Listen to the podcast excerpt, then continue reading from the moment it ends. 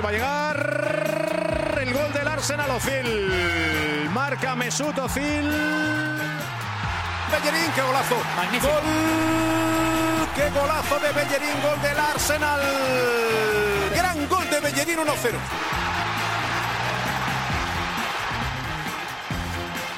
This is Arscast Extra. Hello and welcome to another Arscast Extra, as always, with James from Gunner Blog. Good morning to you. Good morning. Uh, how's it all going up there? People were a bit worried last week that we that we didn't actually um, talk about our own lives for a few moments, so I, I don't want to deny them that this week. No, of course not. No, it's still lovely up in Edinburgh. Yeah, having a great old time. I go home tomorrow on transfer deadline day, so you know it's quite exciting. I'll be actually, actually someone on the move on deadline day. Oh wow! Um, yeah, looking forward to that. So Returning from Edinburgh to to London. On a train, glued a to your train. laptop. Not a customary mode of transport for players on deadline day, is it? Usually it's planes or helicopters. In the most exciting cases, helicopters.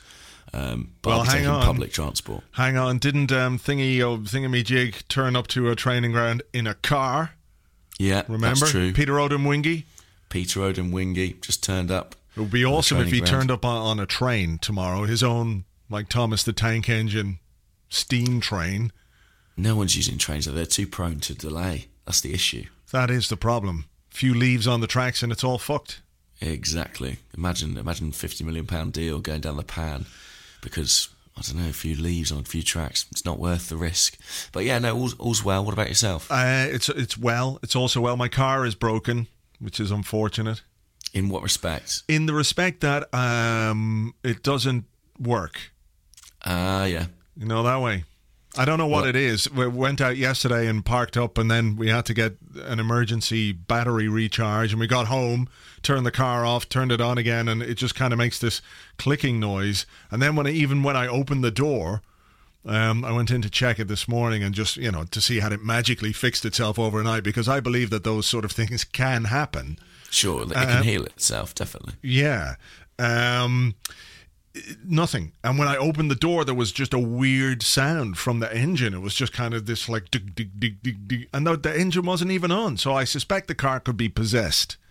Right. That's my that's my mechanic hat on there. so you've got a priest coming out, have you?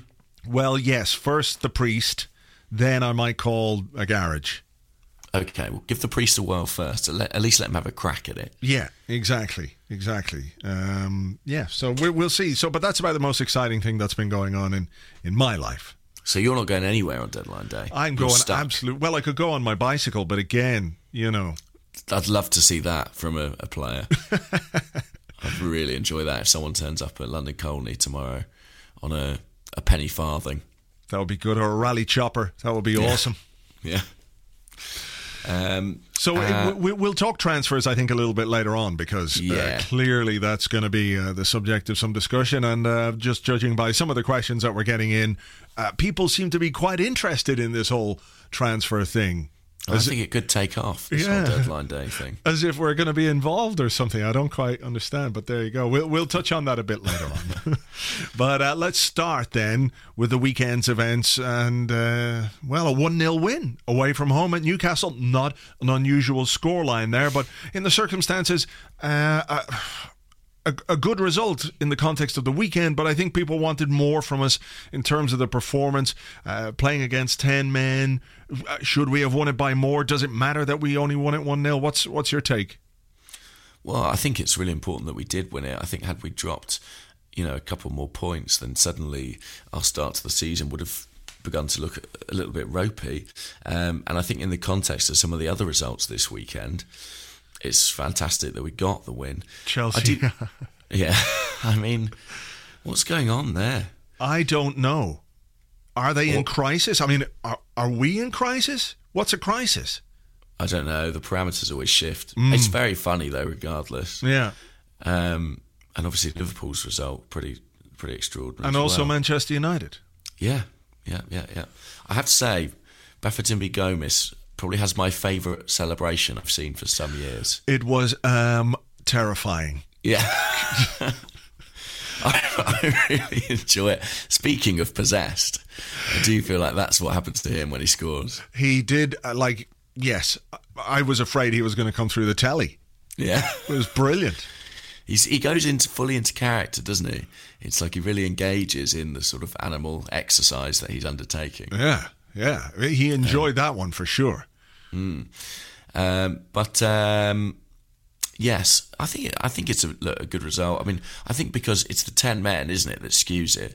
Um, the the fact they were down a man and that we dominated so much, and yet still required an own goal Yeah. to get the win is probably what what brings about the concern. Yeah, the worries that this would have been a great chance perhaps to to sort of open the floodgates if you like when you're playing against 10 men uh, a team who's been down to 10 men from the 16th minute. No arguments with the red card of course no. Okay. Um so I was just checking.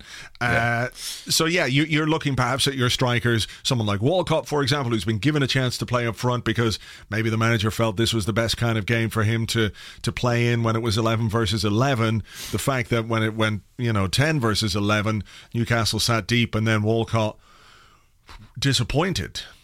Well, yeah, even in the context of the overall team performance, I thought he was very disappointing. You know, th- this idea that he just doesn't get involved enough. Games can pass him by, and that's true whether he's on the right hand side or, or playing up front. But then he missed two great chances. he did miss two great chances. That's the thing that will uh, stick in the craw for a lot of people. I, I do think that we selected a front three, you know, with Oxlade, Chamberlain, Alexis, and Walcott for a very different game than the one that actually unfolded. Uh, you know, that's a trio with loads of pace who offer you a threat on the counter attack. And then actually, we didn't have to play like that at all because once Newcastle went down a man, they sat uh, very, very deep. And I, I definitely don't think that suits Walcott's strengths. You know, like- Is is there an argument that Arsene Wenger could have changed things around a little bit earlier? That uh, probably.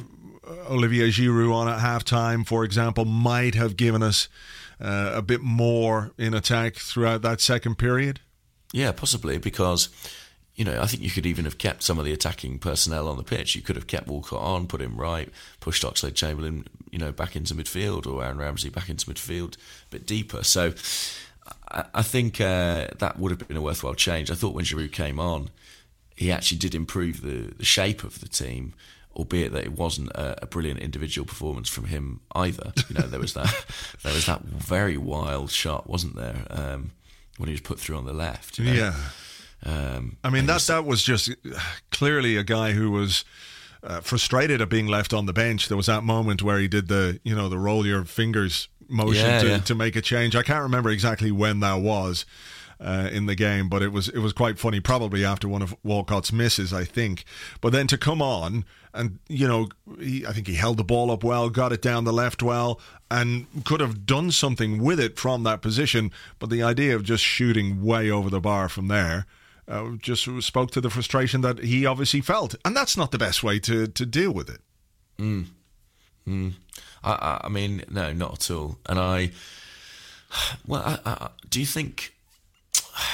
I don't know. I don't know. What did you make of um, Aaron Ramsey going back into the centre? Do you think that that was a positive step, or do you think that that was? Uh, did we miss Mesut Ozil? Do you think in terms of chance creation? Yeah, I think we did, but I mean, I, I thought Ramsey was I thought Ramsey was all right.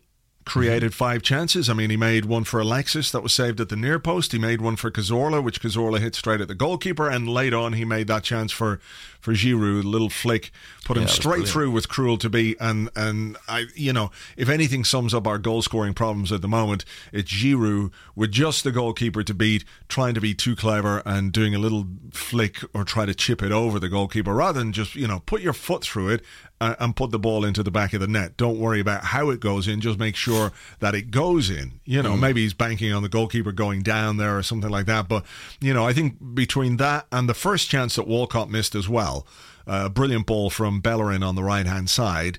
There was just no conviction, was there, about the way that he attacked the ball, the way that he, he connected with the ball. Perhaps just a little bit too worried that there's a big giant goalkeeper coming out, you know, at him, and he's gonna get he's gonna get flattened. But look, get flattened and score a goal. What were we talking about?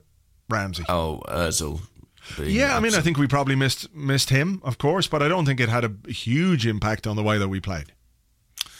No, I agree. I thought Ramsey performed relatively well in that role, and um, I don't know. I, it's just is it? I mean, rustiness is definitely a factor. Mm. You know, I still thought Alexis looked short of his his best. Um, I understand the temptation to keep playing because he's got to find his form somehow. Mm. Um, but he, he's not quite where he was certainly at this point last season. And uh, yeah, I, I, you know, it's hard. It's hard to play against a team in Newcastle's position. You know, teams that go down to ten men are, can be notoriously difficult to break down, and it's not a, a poor defence. You know, it's a defence who kept a clean sheet at Old Trafford a couple of weeks ago. That they are a lot more organised than Steve McClaren. So I don't necessarily think that. Uh, you know, we should be expecting to put four or five past them, mm. however many men they've got on the field. But it's more that the chances that you've named, the likes of Cazorla and Walcott and Giroud, the chances they had that were quite clear cut, that they were not able to take. I think that's the, the greatest cause of concern. Apparently, we've now had uh, the most shots of any team in the Premier League mm. and yet scored the least goals. Yeah. Um, which is quite an extraordinary stat, really.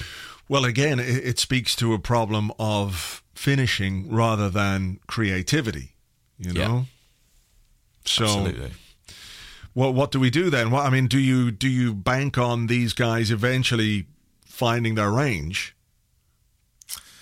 Well, I mean, it's the same cast who who contributed quite a lot of goals last season, you know, and didn't seem to have too many problems, with the exception of Danny Welbeck, who's not available at the moment. Mm. Um, you know, there are players here who who have scored goals in the past. Both Walcott and Giroud have, you know, been around that twenty goal mark in previous campaigns. Yeah, uh, Alexis too. So I don't think there's any cause for despair, particularly. However, the longer it rumbles on, in- inevitably there will be question marks about personnel and with with the looming deadline. I know we said we'd, we'd come back to it later. I think there there will be a desire for someone to come in who can just maybe spark something, if anything. You know, I think if it's not quite firing, maybe the addition of a new ingredient could be what's required. Mm. All right, we'll come back to that. Alex Oxlade Chamberlain got the nod on the right hand side. Mm-hmm. A lot of people wanted to see him back in the team. I was one of those people. I think he's one of those players that, that could be, you know, uh, somebody who can improve this season and therefore will help the team improve in terms of his overall contribution. Involved in the goal, obviously, because it was his shot that deflected in off uh, Fabrizio Coloccini. But overall, what did we make uh, of his performance?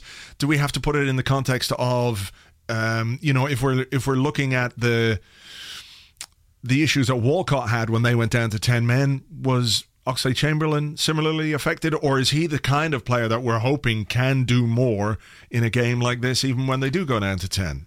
I think you would expect a little bit more of Oxlade Chamberlain because I think technically he's that much better than Walcott. He can operate in tighter spaces. Mm. He has the creativity to, uh, you know, beat a man using skill or invention. And uh, I think he'll be a, a, little disappointed in the showing. I do think it's a positive that he was involved in the crucial moment because I think that's in the past that's been the problem with Oxlade Chamberlain. He's performed relatively well across 90 minutes, but hasn't contributed enough those decisive you know moments, and, and I felt that he was quite direct in bringing about that that goal, albeit an own goal ultimately. But I think overall. Uh, it certainly wasn't his best performance of the, the last couple of months, the pre-season period and opening part of the season. But I still think that he's a player who is geared up for a big season. And actually, I've been a little bit surprised that he's been not been more involved. I think there's a degree to which his his mistake on the opening day against West Ham uh, may have uh, worked against him somewhat because I think that he deserves a run in the side, and I think he's got a lot to offer, and probably overall uh, a little more than Walcott to offer, particularly on that right hand side at present. Mm.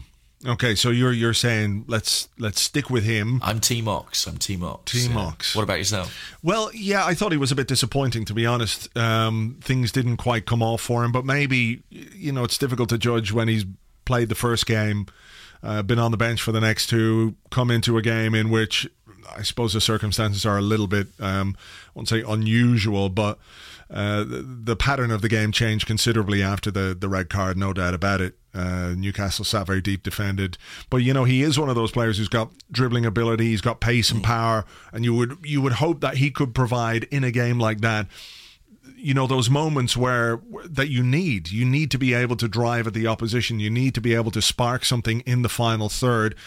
I mean look we are brilliant when it comes to passing the ball from left to right to right to left from left to right you know and a few little triangles here over on that wing. You know we're brilliant. We can do that all day long. Yeah. I don't think there's any team better in the world, perhaps, th- than uh, uh, at doing that than us. Maybe Barcelona, but you know what? Barcelona have uh, is is obvious cutting edge uh, in the final third. And I'm not saying Oxlade Chamberlain should be like Messi, but I'm just saying that that's clearly something that we need at times. Um, and I think he's got the ability to do that, but maybe he's under instruction to be a bit more restrictive to not give the ball away. I don't quite know, but uh, I, I'd like to see him get a bit more of a run, to be honest. Yeah, me too. I think I think he warrants that.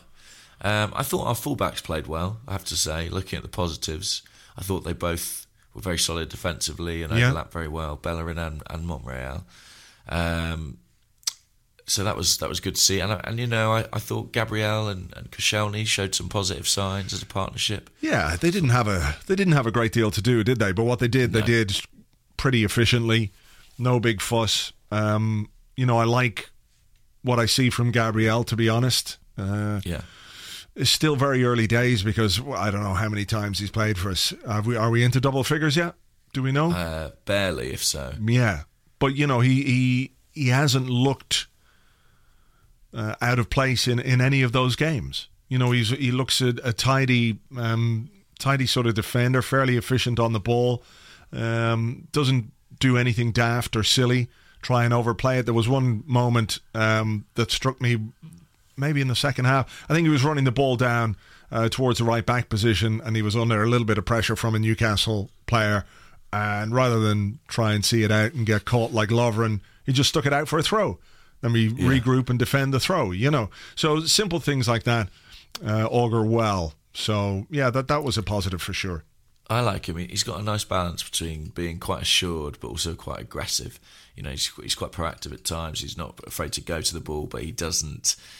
He's not. He's not guilty of diving in. So it's a, there's a really nice balance to his play, and I think. Uh, I think we'll see. Hopefully, I think we'll see quite a lot of him over the coming season. Yeah, yeah, for sure. So look, yeah, one 0 win. Can't really argue with the result. Um, the performance won't have eased any fears people have about the problems that we're having right now. Um, and then we have to figure out: does the transfer market offer any solutions? That is where we are. Yeah, and, and not long, not long to do that. The window in Europe closes today. Yeah, that, that's strange, right? Yeah, I think it's because of the the bank holiday in the UK today. I see. means that the paperwork and all that kind of stuff, um, you know, the, the people that would be in work are off work. So that's why they've given it till six o'clock tomorrow. Well, probably the the, the trains probably aren't all running. I imagine. exactly, exactly. And there aren't enough Raleigh Choppers to go around for the players to get where, they need to go. sure there's not enough uh, fax machine repairmen Yeah. available to work today. I um yeah, I, I think that's going to be hard. I mean, Arsene Wenger spoke about it and said, well, it could work to the English team's advantage because they'll be the only people out on the market. But I wonder if you're trying to buy a player from a club who who are not even allowed to get a replacement in on the same day, does that hinder Well, yeah, hinder your prospects? you would think so. You would think so, unless you know the only way you can do that is make it a uh, make them an offer they can't refuse financially, and then does that not put you at a disadvantage if you're having to pay more? I don't yeah, know. I don't know. Well, well, let's let, we'll go into the specifics of, of some of the questions, I guess, in, in the second part. But do you expect us to make any signings before the window closes? Uh, I, I no, I don't at the moment. Um, I can understand why people would like to see some. I'd like to see some. I think it's possible and plausible. But if if you ask me, do I expect it? I would have to say no. My my feeling is that, uh, you know, as Arsene Wenger would say, we are not close to anything. Uh, and I, I don't necessarily anticipate that changing. What about yourself? No, no. I'd be yeah, I'd be hugely surprised if we brought anyone in. Hugely. You know, I think if if it was going to be done, it would be done by now.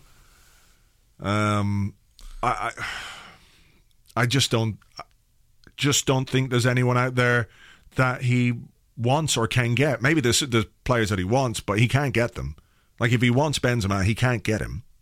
No. There's no point pretending that you know this is anything other than um, a hugely difficult situation if that's the player that you want. But you know, I, as well as that, as you say, things would have to start happening for players like that to become available. Like Real Madrid aren't going to sell their only main striker to us. Of course, of course. So- Especially not, especially not on Tuesday. You know hmm. when they when they can't get anyone else in. But is there an argument then that we should be going after a different kind of player? That if we can't get a world class forward or world class striker, should we not be in the market for for something else? Is there anything else out there that could that could make this squad better? I mean, when you put it in those very simplistic terms, don't tell me there's nobody out there that could make this squad better. You know, which is fairly understandable. But if he does buy like a wide midfielder, who's who's going to drop out? Is it going to be Alexis? Could he, you know, again, we come back to maybe playing Alexis as a forward and bringing in another uh, attacking midfield player. Are we not criticised for having too many attacking midfield players? Would a defensive midfielder make any real difference to this squad if the problems are goal scoring? It's complicated. Yeah, it is complicated. I mean, one that one that does slightly interest me is the situation with Victor Wanyama at Southampton, who appears to be burning, set, setting fire to his bridges. Oh, why? What's happening there? Um, well, I, I think it's that there was a bid for him from Tottenham and it was rejected, and he, uh, I think, has kicked up a bit of a fuss. And Ronald Koeman is sort of trying to trying to convince him to stay, but he's he's being very difficult about it. Now, obviously, it's not good to see that, but I do think Why would he want to go to Tottenham? well, Lord only knows, but I do think as a in terms of a physical defensive midfield player, you know, which is something that maybe in in respect to not having an alternative to Coquelin, we could do with. He's definitely someone who uh, who I think Arsenal should be looking at. He did very well last season alongside Schneiderlin.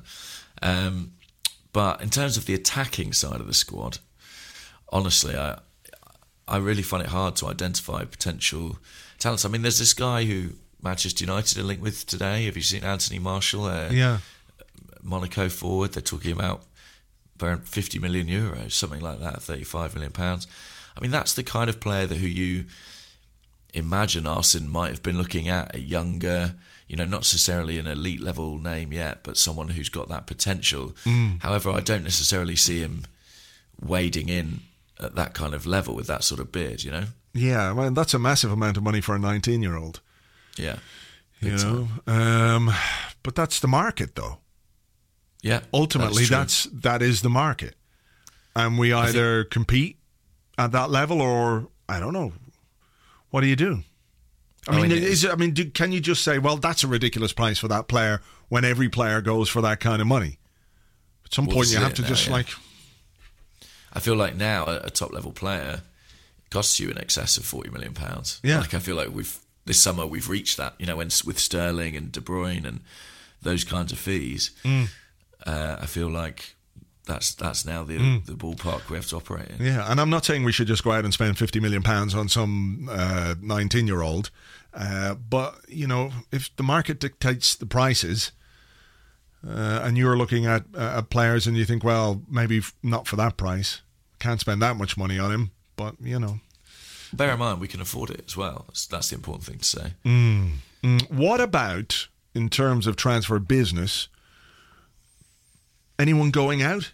I mean, Joel Campbell, for example, Matthew Flamini not involved. I mean, is there? Yeah. Would that give us some idea that if, for example, uh, Campbell, who's been linked all over the place, were to leave before the end of today, because chances are he would go to uh, Foreign team. a, a club abroad, maybe maybe that would give us a hint. Maybe. I mean, I, I find it extraordinary that he's still here, to be honest with you. Um, I was absolutely convinced he'd be gone by now. I mean, if he doesn't go, I'd say don't bother tuning in tomorrow. um, because, you know, I think if he if he if he stays with the club, it's probably because Arsene feels he's not going to be able to get anyone else over the line. Yeah.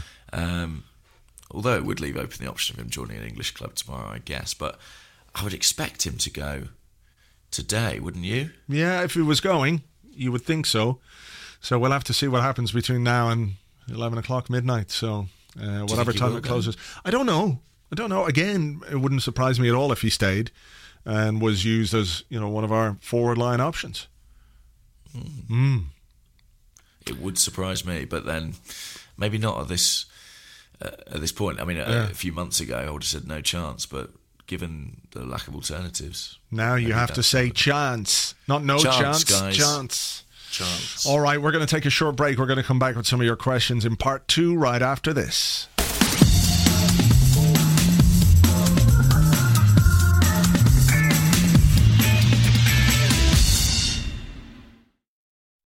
Hello, welcome back to the Arsecast Extra. We're going to have a look at some of your questions now sent to us on Twitter at Gunnerblog or at Arsblog with the hashtag ArsecastExtra. There we go. Well It's done. like you were doing it. Very professional. um, the first question comes from Senkwe Chanda. He's at Senkwe on Twitter. Uh, and he says, Do you think the need to spend is overblown considering Chelsea, Liverpool, and United's results this weekend? I don't, I don't know if you could say I don't know if you could put conflate the two things. You know, it's Right, always yeah. hilarious when Chelsea lose and lose at home, and Mourinho is sad. Nobody can ever be unhappy about that, apart from Chelsea fans and Mourinho, of course, uh, which makes it all the more enjoyable for the rest of us. Manchester United, Liverpool, you know what? what when bad things happen to them, I like it. I, I like it. Uh, listen, I don't mind it. I, know. enjoy it. I think we're all on the same page here. But what that has to do with us, um, and what maybe we need to do in the transfer market is is a separate thing. My feeling is that perhaps the reason for so much clamor in the in the transfer market is the need for more goals, something that Arsene Wenger identified, and he said he wants more goals from this team. Um, somebody sent me something interesting last week by email. I can't find it, but basically, in order to be champions, you need to score at least 83 goals in a season, something like that. He worked it out. He did like all the, the amount of goals scored by the champions. And apologies again, that I can't remember his name. Um, and we scored 72 last season. So we need to increase by at least 10. Um, Okay. And then we have this stuttering start to the season where goals just we can't score any. We've got we've got one in four games and two own goals. Um, our strikers are missing chances.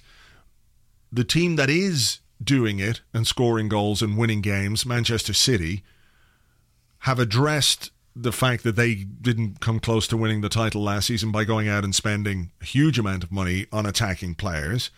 So you're looking at them running away with things at this moment in time. I know it's only four games and a lot can happen, but they've started very strongly. They've strengthened their squad, and there's a feeling that the addition of Petr Cech, as good a goalkeeper as he is, isn't going to be sufficient for us to score the goals that we need. Therefore, where do we find think, you don't goals? think he's gonna? You don't think he's gonna help add the ten goals we need to score? No, I mean, look, I'd, I'd have him down at five. right. I think the uh, the onus is on pieces. yeah, few few few headers of uh, you know when the head uh, the ball comes off the, the, the helmet that he's got in strange directions. Um, so that's why I think that there's so much interest in what we should do in the transfer market, not necessarily what we will do. Does that make sense? Right. Yes, of course. Do you think we're in danger of having yet another season where uh, we're a player or two players shy Sure. of where we need to be? Sure. Yeah. I mean, I think that's where we are. Unless something happens between now and tomorrow evening at, uh, at six o'clock, I, I think that's where we are. And look, you can you can be as rational and commonsensical, if that's the right word, about the transfer market and what's available and what's uh, what money you have to spend and who you can realistically spend it on. I think you know you can you can be as uh, sane as you like about all that, but at the same time, you can't get away from the feeling that we are players short of challenging properly and, and trying to win the, the Premier League. So Yeah. that's that's kind of where it all stems from. I think. I think that's very, very reasonable. Hmm. Um, right, over to you. Next okay. question. This one comes from Steve Oakley at Stephen Oakley one. Uh, and he wants to know: Do you think um, Cazorla becoming a central midfielder has hindered our progress in a certain way? He says, without him, Ramsey and Wilshere share 60 games as central midfielders. Oxlade Chamberlain starts right wing. Players are playing in their natural positions. It gives us balance, pace, dribbling, and power. Um, but but Cazorla, as effective as he can be in the centre, makes the team slightly imbalanced in some way. Maybe. I can see the argument. I, I guess the argument would be that Cazorla, for everything he brings in terms of his ability to instigate play from deep in the midfield, to start moves off, and you know, Arsene talks about how he's very good at early passes. He he is kind of half of what you would want from a player in that part of the field. He doesn't necessarily have the defensive attributes or the physicality that you would hope for to, to thrive in that area. Um, however, I probably wouldn't say that it's hindered our progress because, you know, him actually switching to that position last season saw a serious upturn in our both our performances and our results. And I think when he's not there, we do miss him. That's not to say that there's not a, a superior player out there who could kind of do his job and some of the others you'd like to see uh, in the centre of the park. But I think in terms of the options that we have, I think it is pretty important that he plays there. I think that we're we're fairly reliant on him to to to find Özil early. I think as much as anything, um, that the link between those two players uh, seems absolutely crucial to our our creative player present. So I don't know if I'd, I don't know if I'd say that it's been a, a hindrance, although I don't think it comes without its problems, especially in the case of Aaron Ramsey, because accommodating him becomes a, a challenge unto itself. What what do you think? like I I love watching Santi. I think he's fantastic, but I, you know, the manager tried to change it early in the season and in pre-season, so I think he feels that it's not quite what he wants from the way his team uh, to be set up. I don't think it was ever a plan, that's for sure. No, it, it just kind of happened, didn't it? And Yeah. you know, six months ago, somebody said to you, your mid, your central midfield pairing at Arsenal would be Coquelin and Cazorla. You'd be like, what? What are you talking about? Uh, but that's where we are, and it seems, you know, we're we're not necessarily overrun throughout central midfield at any point. I think that's as much down to Coquelin as as anything else. But yeah, I, I don't know. I, I still it still doesn't feel like a really long term thing to me. Yeah. I don't know what know. the solution is though. That's the problem. No, well, there's also a degree to which it kind of works, you know, and, and Coquelin's presence, as you say, kind of affords you Cazorla alongside him. Um, whereas when you went with Mikel Arteta as your holding midfielder, having Aaron Ramsey next to him to provide that much more energy made sense, you know. Um, I, I think it's a functioning partnership as well, Cazorla and Coquelin, and I think breaking that up is a concern for Arsene. Um, so I, I, you know, for the time being, I do think it's the way to go. Um, but it's it is definitely interesting that Arsene, I think, does doesn't necessarily see it as the the long term setup for, his, for his side. All right. Uh, shall I have another question? Yeah. Okay, this one uh, is from Michael, who's at Ula56, and he says, without any incoming players, what can Arsenal do to fix their misfiring attack? Oh, well, that's easy. Well, he's asking the wrong people. Uh, we need to ask Arsene Wenger. Really, he might he might have some inclination, although four games in doesn't necessarily seem so. Yeah, I mean, look, the the the the the, solution is uh, it's obvious, It's, it's clear to us completely completely obvious, as plain as the nose on your face. and that is quite the plain nose. let me Uh, tell you. yeah, it is. Um, how do you fix that? Well, try kicking the ball into the net. Now I know This- it's, this it's revolutionary. It is. Yeah. But when presented with an opportunity to kick the ball into the net, what we should do is kick the ball into the net and not high or wide. No, or at the What about goalkeeper. kicking it? All right, I was going to say, can we kick it just straight at the goalkeeper? You're saying no, no, no, don't do that either. This is this is this is how to fix this problem. It's it's really very fucking simple. Kick the ball into the net and don't not kick the ball into the net. After that, things become a lot easier. You make it sound simple, but remember, these guys are footballers, not scientists. Yeah, that's true. You you may need to break it down, uh, you know, a bit clearer. To them. Yeah, I mean, you- maybe that's what we, we could use this interlull for. We could go take them away, one of those team bonding weekends, you know, where you've got to like fall back, or you've got to build a build a bridge over this river and help each other across, and you can become a team. So one of those, but one of the exercises that we could do is kick the ball into the net. We could call it football practice, perhaps. So what we do is we get we'll get a goal and a net and a goalkeeper, and then we'll just make them kick the ball into the net over and over again until it becomes second nature to them. And then Yeah. all of our problems are solved. Well, I'm glad we cleared that up. Yeah. think. So uh, someone tell the manager. Because he, you know, He's, list- he's listening. Come on, he's listening. He must be. Hello, Arsene. Uh, well, this goes uh, sort of with a question that Young Guns Opinion ask. AYGO blog at AYGO blog. And he says, Am I the only one who takes a huge confidence from the amount of chances we're creating? Surely it's only a matter of time before the players get their sharpness up and we start plundering goals for fun. Not just scoring goals, James, plundering. I love that.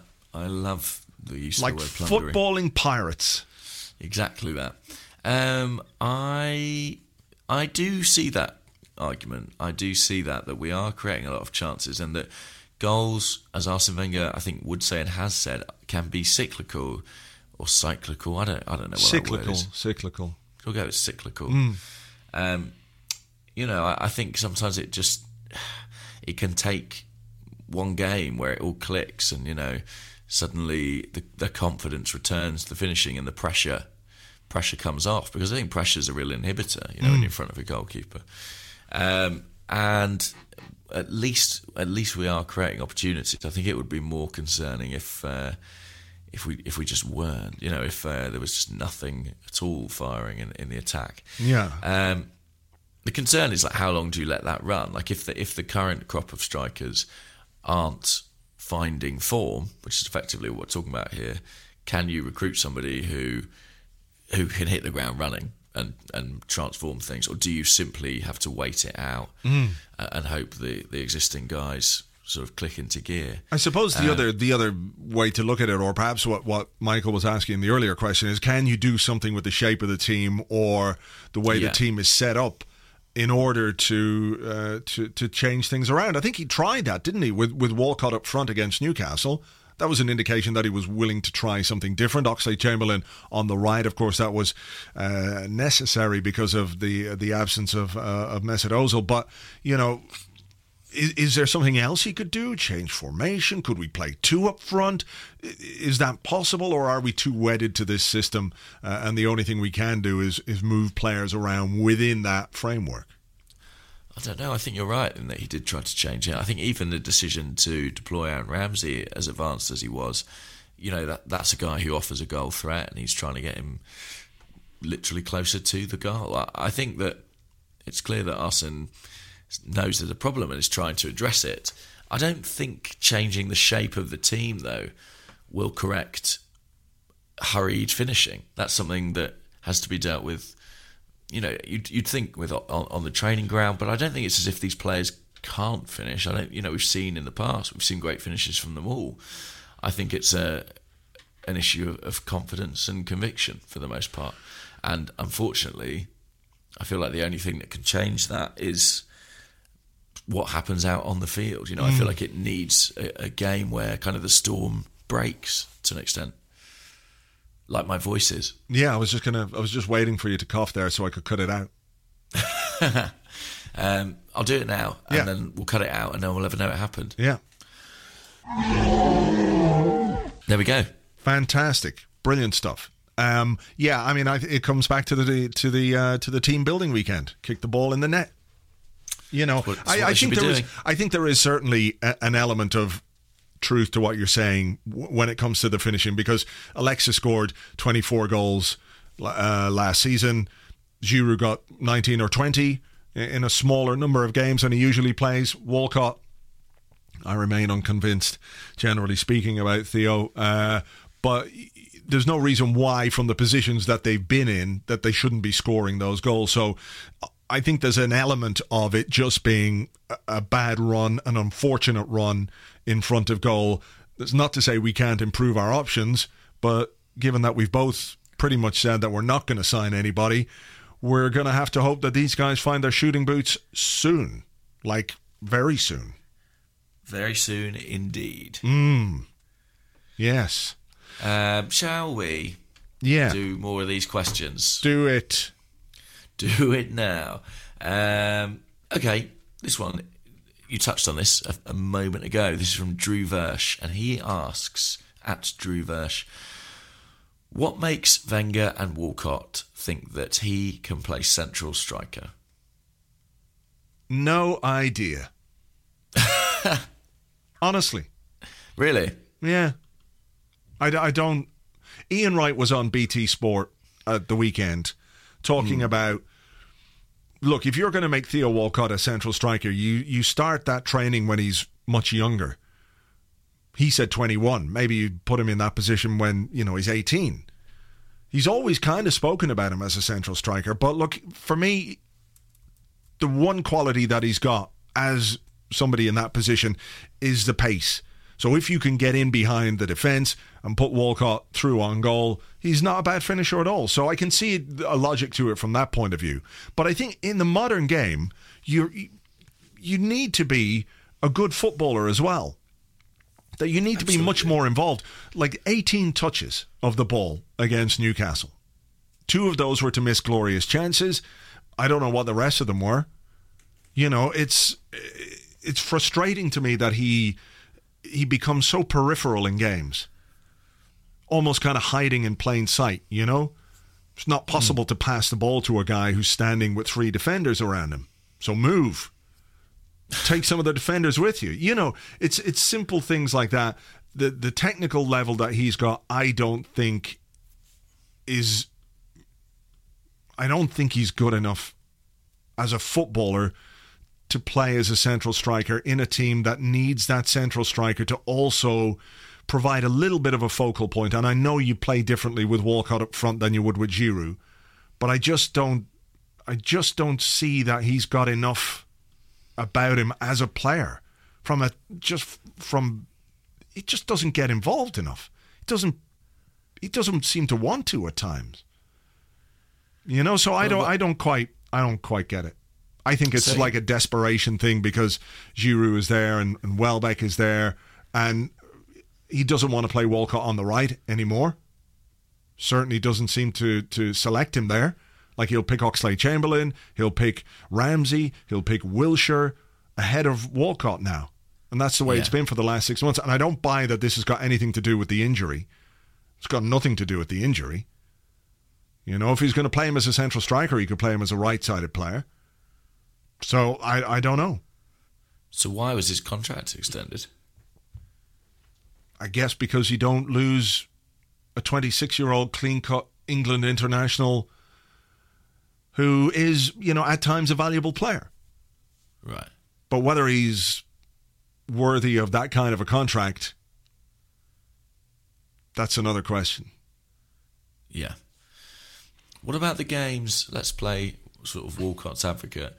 What about the games where he has played a central striker and performed to a decent level? Uh, you know, I'm thinking of the FA Cup final, or you know. Yeah, he uh, scored a great goal that day.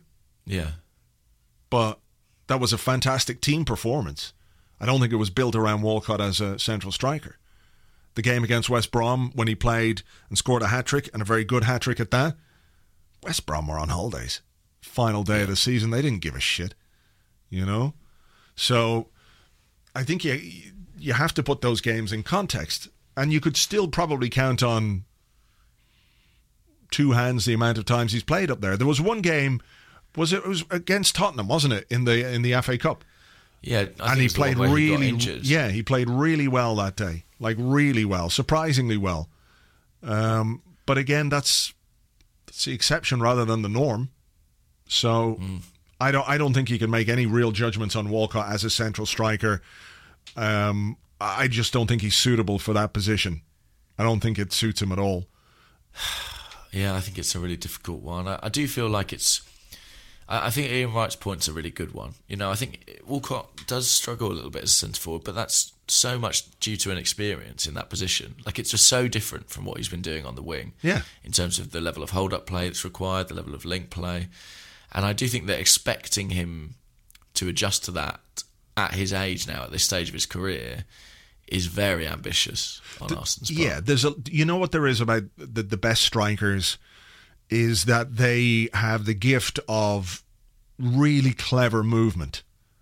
Yeah. That w- we don't necessarily see it perhaps when we're watching games even or watching on TV but you know you look at something like uh, the way Henry moved the way that uh, Van Persie even found space. You know Aguero relentless non-stop running um, but clever running. Walcott just tends to stand around a lot. So I, I don't think there's any way you can educate him to be uh, a top class striker. Now, if he, he scores 60, 70 goals in the next couple of seasons for Arsenal playing in that position, um, I'm going to have to eat my words, but I'd be very surprised. Okay. Hmm. Get ready to. Yeah, you might have to eat your words and your hat. Yes, my delicious steak Words hat. a la hat, indeed. All right, here's one from Brian Toller at Envisage. And he wants to know this season's Premier League will be won with a record low number of points. Discuss. And he's a hashtag TV money, which I suspect uh, is to is to signal some equalisation throughout the league. Well, it's an interesting idea. I mean, it certainly seems to be true of most teams that they're struggling for consistency. However, there is a very obvious exception to that in the shape of Manchester City, um, who, as you mentioned earlier, are kind of steamrolling through the competition at the moment. Uh, so if they continue in that vein, then I don't think it will be a, a low points tally. Um, I, I appreciate it's exceptionally early though, uh, and uh, you know it, it is it is good to see. I mean, obviously it's great to see Manchester United and Chelsea and Liverpool losing in any context, but I think from a competitive point of view, it's it's great that those kind of mid-table teams, the likes of Crystal Palace and Swansea, have advanced to the level that they have. Um, that said, I I do think that there's probably still teething problems. I think that the transfer window is not yet closed. Some of those teams, United for example, will strengthen, and that I think the, ta- the table might begin to look a little bit more familiar over the next couple of months. It, that's that's how it tends to go. You know, it regresses towards a a mean. I think we'll. I don't think it'll be a dramatically different season to uh, to any other uh, once we're a few months in. What do you reckon? Um, I think we'd like it to be one with a record low because that might mean we've more of a chance. yeah, but you know, City are are twelve from twelve. But they are indeed. Um, so that's a, that's a that's a good start. I, you know, I do think it's more competitive. I do think there are there's more shocks than there were, but I think the best team will win the league by by getting more or less the same amount of points that, that normal winners do. You know, it'll be somewhere in that region. As we're talking, the French Football Federation have confirmed that Anthony Martial is heading for Manchester United talks. So there you go. They're going to Yeah, get that guy. It's just a, sh- a short train ride from Manchester to London. Yeah, somebody. If somebody only it wasn't a bank holiday. Damn those leaves. leaves on the track again. All right, have you got one more? Uh, I don't know. I don't know. I don't know if I do actually. All right. Um, I think I think I'm done. Have you got any? I've got one more here, and this comes from James Black. He Like I like his name. well, get this. He's at Rex Thunder, which is a pretty awesome name. Come on, this guy's pretty cool. Yeah, he's got to be like a private detective or something like that.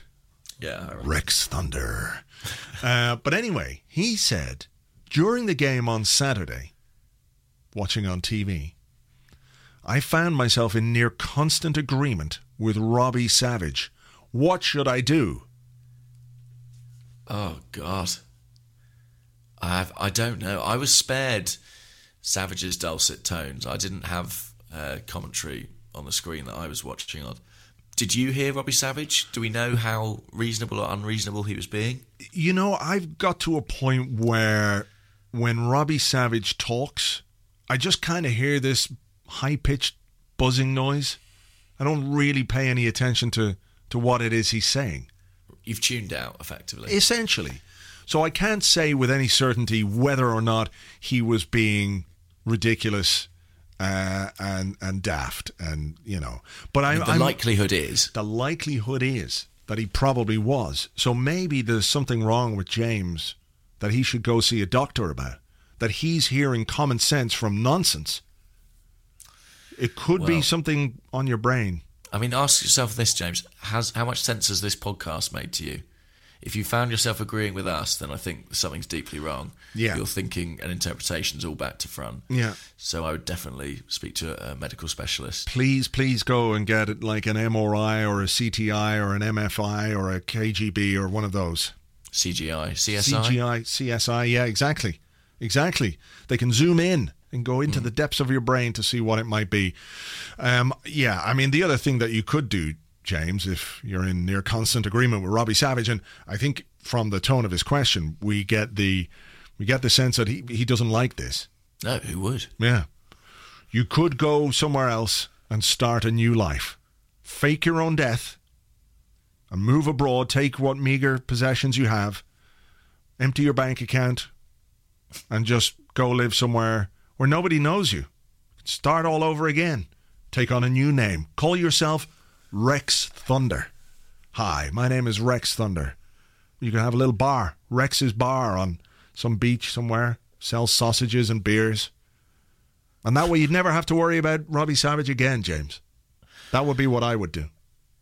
I mean, look, it's something we'd all like, to be honest. Mm. To be called Rex Thunder and not worry about Robbie Savage. Exactly. That's, The- that's truly the dream. This is actually an opportunity for James to do to live the dream essentially. Every crisis is an opportunity. True, true, true. We should remember that on deadline day. We certainly will. Okay, well, look, um, safe travels on your train back down. Uh, if you see any footballers on the train, I imagine Sky will have a, a reporter deployed at King's Cross Mm-hmm. when I arrive in to bring you all breaking news. yes, Um, yes, I if I see any footballers on the train, I'll try and coerce them towards London Colney. that would be a good idea. All right, well, for now, we'll leave you in your Raleigh Chopper in Edinburgh, and uh, we'll be back next. Well, will we? Yeah, we will. We'll be back next week with an Arsecast Extra. We'll do Oh, that. we'll be ba- we'll be back. Oh, right. yes, you better oh, we'll be back. Until then, folks, take it easy. Bye bye.